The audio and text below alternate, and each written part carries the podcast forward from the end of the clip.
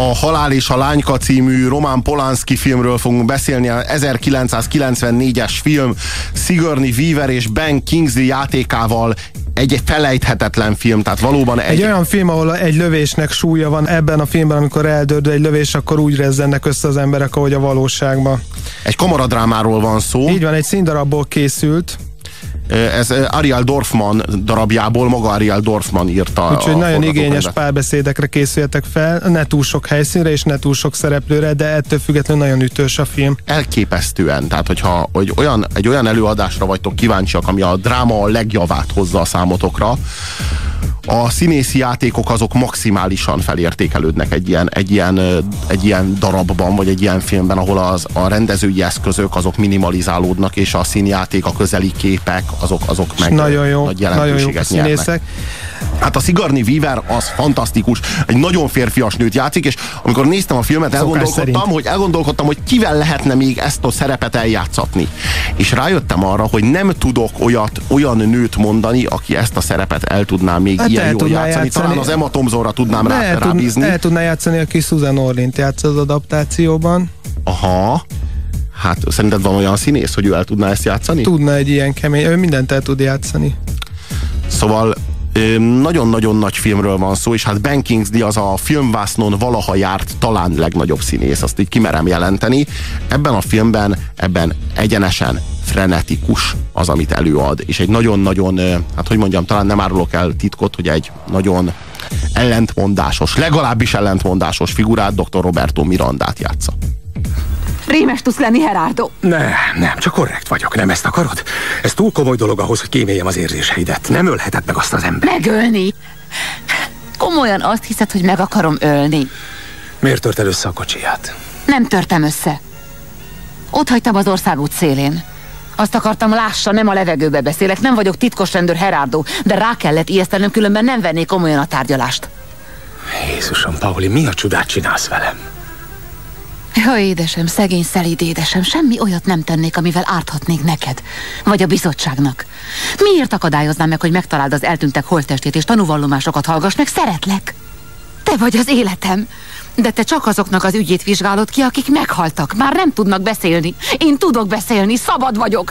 Először lélegzek fel, mióta megbénított ez a titok. Végre! Most elkaptam Herardo. Őt akartam elkapni, ő volt a legszemetebb. A többiek csak banditák voltak, nem leptek meg. Ő viszont orvos volt. Ő ügyelt rám, nehogy megöljenek. Tudományról és filozófiáról papolt, Nietzsétől idézgetett. Nietzsétől? Azt hiszem, Nietzsche mondta. Olyan barátságos volt, olyan figyelmes. Bejött egy szörnyű vallatás után, és adott egy injekciót. Ez megnyugtatja, mondta. És hogy még jobban enyhítse szenvedésemet, azt mondta, zenét hallgatunk. Azt mondta, hogy biztonságban vagyok, és hogy felteszi a halál és a lánykát, és hogy szeretem-e Schubertet. Igen, feleltem. Rajongok az erejét. Megköszöntem neki. Hálálkodtam. Együtt hallgattuk a zenét, mint egy házas pár. Két ember, akik szeretik egymást. Az első néhány percben nem csinált semmit. Aztán hallottam, ahogy mozog mellettem. Aztán egyszer csak rám vetette magát, és hülyeségeket hörgött. Utána belém hatolt. Szörnyen fájt. Égetett. Sikoltoztam. Sikoltoztam. Épp olyan hangosan, mint mikor árammal kínoztak, de nem hagyta abba, nem hagyta abba. Először azt terveztem, hogy megerőszakolom. Hadd tudja meg ő is, hogy milyen érzés. De hát egy nő nem erőszakolhat meg egy férfit, ezért arra gondoltam, hogy te segítesz. Pauli, légy Tudom, tudom. Nehezedre esne, hiszen egy kis lelkesedésre mindenképpen szükség van. Hagyd abba. Akkor arra gondoltam, egy seprűnyelet használnék. Tudod, egy seprűnyelet... Elég volt. Tudom, hogy nevetséges. Nevetséges, mert semmilyen bosszú nem nyújthat elég tételt. Ők csak a nyers erőt és a hatalmat ismerik. Nem akarok kefélni vele. Nem akarom kinyírni. Csak azt akarom, hogy... hogy vallomást tegyen. Vallomás? Igen. Fel akarom venni, fel akarom venni videóra, érted? Hogy bevalljon mindent, amit elkövetett, nem csak ellenem, minnyájunk ellen. Miután vallomást tett, szabadon engedett? Igen. Egy meg nem nevezett latin-amerikai köztársaságban játszódik a cselekmény, néhány évvel a diktatúra bukása után. A fordulat után, amikor az egykori hóhérok és a diktatúra egykori kiszolgálói, azok névtelenségbe burkolóznak, és a számunkérés természetesen elmarad. Illetve, De köztünk élnek. Igen, itt, itt élnek köztünk. Ezt a bizonyos Gerardo Escobart, aki Stuart Wilson játszik, őt bízzák meg, hogy ezt a számunkérést ezt vezényelje le. Mennyivel a... fejlettebb ez az ország, mint a miénk? Igen, ahol ez egyáltalán nem történt meg, de az aktualitásokról talán majd később. Gerardo felesége Paulina Escobar, aki viszont nem, elég, nem elégedett ezekkel a bizonyos számonkérésekkel, és a sors egészen véletlenül a házába vezérli az egykori legnagyobb megkínzóját, ezt a bizonyos dr. Roberto Mirandát, akire ő pontosan emlékszik, nem csak a Nietzsche idézetekre, nem csak a Halál és a Lányka című Schubert vonós négyesre. Iránti imádatára, hanem, hanem a szagára. A szagára. És az előbb azt mondtuk, hogy akár Mary Streep is eljátszhatná ezt az érzékeny és kemény nőt, de nem lennének olyan áthallások, kontextusok, amikor azt látod, hogy szagolgatja ezt a, az, ezt a szörnyet. Ezt az általad meggyanúsított embert. Aki, akire, Teljesen aki, olyan, amikor az kb... alien szagolgatják egymást fél centiről. Hát kb kb. úgy gondolsz ebben a filmben dr. Roberto Mirandára, akit Ben Kingsley játszik, mint az Alienre, és Sigourney Weaverrel meg annyira tudsz azonosulni Paulina Escobar szerepében. Azért olyan szempontból nehéz azonosulni, hogy egy, egy nem, nézed, nézed, és nem tudod eldönteni, hogy őrült. Tehát a, a, az Alienben ott azért nagyon magasan lebeg az, hogy őrült, nem őrült, inkább de nem. Itt de, itt, de itt, itt, itt, itt, itt, nagyon kell figyelni, és képtelenség szinte eldönteni, hogy, hogy, hogy, hogy egy kicsit megőrült-e már a trauma hát nem súlya csoda, alatt. De az se lenne csoda. Nem, nem azt, lenne csoda. Azt nem lehet tudni, hogy idegbeteg, vagy pedig bolond. Tehát, hogy két, két forgatókönyv van, és ez az, amit Gerardo, Stuart Wilson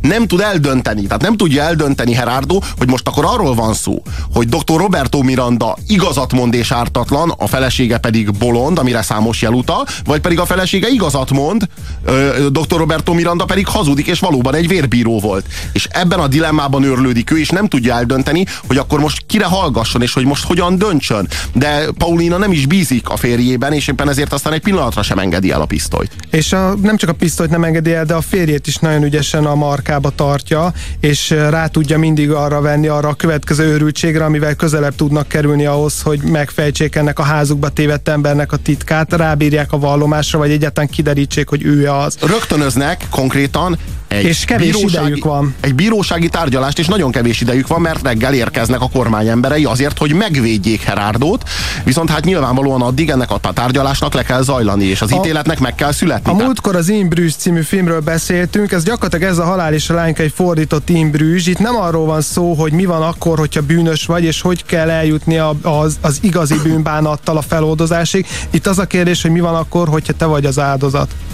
Na itt arról van szó, amikor a fordul a kocka, és az áldozatból válik a kínzó, vagy az áldozatból válik a vallató, vagy nevezzük, ahogy akarjuk, és az a kérdés, hogy egy ilyen helyzetben, amikor ekkora bosszúvágy munkál benned, marad-e hely az emberségnek? És az a kérdés, hogy hol kezdődik az emberség? Nyilvánvalóan a gyónással kezdődik az emberség, a beismeréssel kezdődik az emberség, a hitvallással, tehát a, a, a megvallásával a bűnöknek, és a megvallásával az igazságnak. De itt erről még szó nincs ebben a szó házban. Szó nincsen erről, és nem fogjuk elárulni nektek, hogy valójában mi az igazság, és nem fogjuk elárulni neked, nektek, hogy valójában mi a megfejtés ennek a történetnek. A film címe, a Halál és a Lányka, ez konkrétan erre a bizonyos Schubert vonós négyesre utal, arra a vonós négyesre, amelyet hallgattatott annak idején a bizonyos dr. Roberto Miranda legalábbis Paulina Escobar szerint hallgattatott vele, miközben megerőszakolta, illetve fölrakott, mielőtt még hozzányúlt volna, és jól megerőszakolta volna. Aztán később Pauli megtalálja ezt a kazettát, egy magnó kazettát, pontosan ezt a zenét. Mirandának az autójában ezt a zenét. És ez már is de és megdöntetetlen bizonyítéknak és, és, és, és, és ez már is felhasználja a tárgyalás során, mint egy bizonyítékot.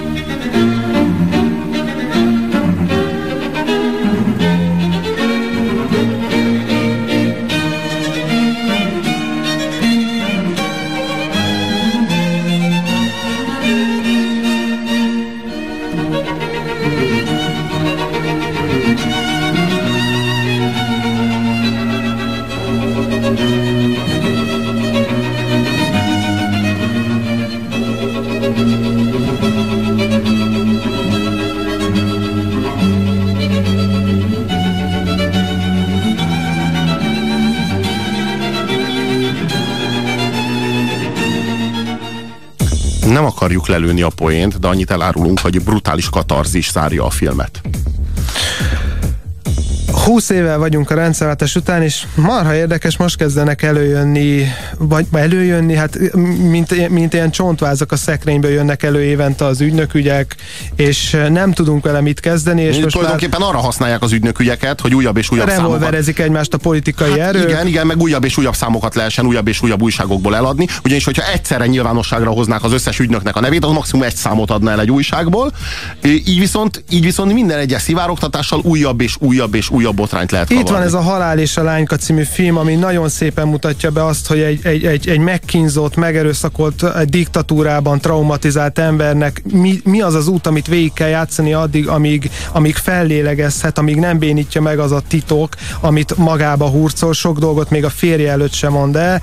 Ott van Németországban a Mások élete című film, mi pedig riegünk, röhögünk a Tanú című filmen, ami, ami nagyon jó, meg nagyon szép, meg nagyon vicces, és nagyon szeretető, és egy nagyon kiváló film, de semmi más nincs a kezünkben. Szembe kellene néznünk uh, egy csomó diktatúrának a, a, a, a gonoszságával, uh, a, a nyilas rémuralommal, a rákosi korszakkal, a kádár korszakkal, és nem tesszük meg. És ezek a csontvázak így potyognak ki a szekrényből, Szabó István rendező ügyére lehet gondolni, amikor Bodó Balázs volt az egyetlen, aki leírta, és az egész, egész értelmiséget és egy egész ö, ö, társadalmat vádolt meg azzal, amikor azt írta nekik, hogy rohadjatok meg, hogy, hogy egy, ilyen, egy ilyen helyzetbe kényszerítettek ezt az országot, és nem tudom, emlékeztek rá, amikor így döbbenten hallottuk, amikor kiderült, hogy 2006 őszén a zavargások idején ö, embereket térdepeltettek a rádió udvarán, hogy, hogy ez a filmből is nagyon jó ki, hogy mennyire egy pillanat alatt tud átváltozni ö, állattá egy ember, vagy, vagy, vagy a, a, elég arra a botrányra gondolni, hogy, hogy, hogy pár hete mesztelenre vetköztetve aláztak meg embereket egy fogdába, mert bekísérték őket egy nemzeti ünnepen egy, egy transzparens miatt. Jó, de beszélhetünk az iraki fogoly kínzásokról is, tehát azért itt egy... Ö, és van egy áthallás, van egy hát, globális, ahol szintén árammal, kell, egy, árammal kell, sokkolták a foglyokat. Bizony, kell, hogy legyen egy globális áthallása is ennek a dolognak. Pedig az Egyesült Államok az egyik legnagyobb demokrácia világon, és ott is van. megtörténhet ez. Hát az a, az a legérdekesebb, ez nem az Egyesült Államokban történik, ez az érdekes, ezért hozták létre Guantanamo-t, hogy ez ne, az, ne kelljen az Egyesült Államokban megtörténni, meg hát Irakban megtörténhet, hiszen az nem az Egyesült De Államok. szerintem menjünk vissza Magyarországra, ha kinyitjátok az egyik heti lapot, akkor két és fél oldalas interjú van az Apacsok című dráma kapcsán, ez egy színházba játszott, Radnotiba játszott darab, és nagyon érdekes, véletlenül ismerem a, a, azt, akivel az interjú készült, a mű egyik írója, és teljesen meglepett, hogy, hogy, hogy azt azt mondja, hogy, hogy hát minél messzebb megyünk vissza a múltba, annál nehezebb ítélkezni. Gyakorlatilag csak annyit tehetünk, hogy, hogy azt mondjuk magunknak, hogy jobb, hogy nem akkor éltünk, és jobb, hogy ma élünk. És beszéltem egy lányról, aki a Tilosba színházas műsort vezet, és azt mondja, hogy, hogy ő is azt mondta, hogy engem ez nem érdekel, hogy mi történt a múltba.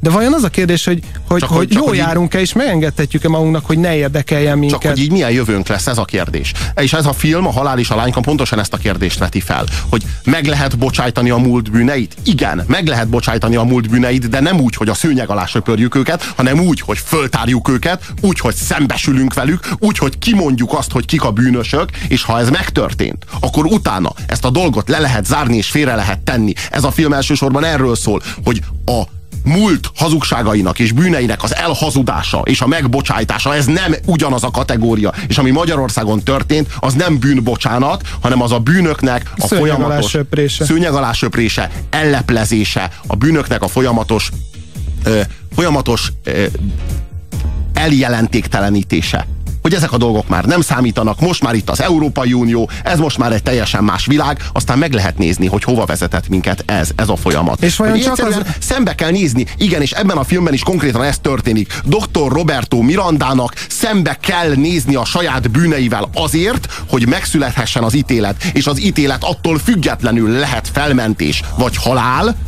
hogy ő ha, hogy ő szembenéz a bűneivel, vagy, vagy sem. Tehát, vagy inkább úgy fogalmaznék, hogy... De nem beszél hogy senki attól, hogy, halálról. Nem, attól, hogy... De hogy is nem. Arról, a filmben igen, de amiről mi beszélünk, az egyszerűen csak annyi, hogy, hogy beszéljünk róla. Nem, itt arról van szó, hogy büntetés vagy felmentés. És itt arról van szó, hogy ítéletről sem beszélhetünk addig, amíg nincsen megvalva a bűn.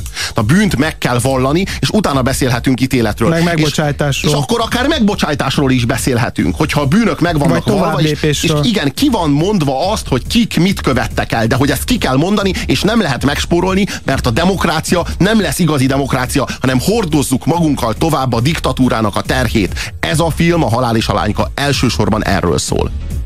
Ő vallomást akar. Vallomást tegyek? Hogyan? Hogyan valhatok be valamit, amit nem követtem el? Akkor ki kell találnia, mert másképp nem bocsát meg magának. Nincs mit megbocsátani nekem. Semmit sem csináltam. Nincs mit bevallanom. Hát nem érti meg? Jézusom! Nem róla van szó, hanem magáról. Maga túlságosan civilizált ahhoz, hogy beismerje.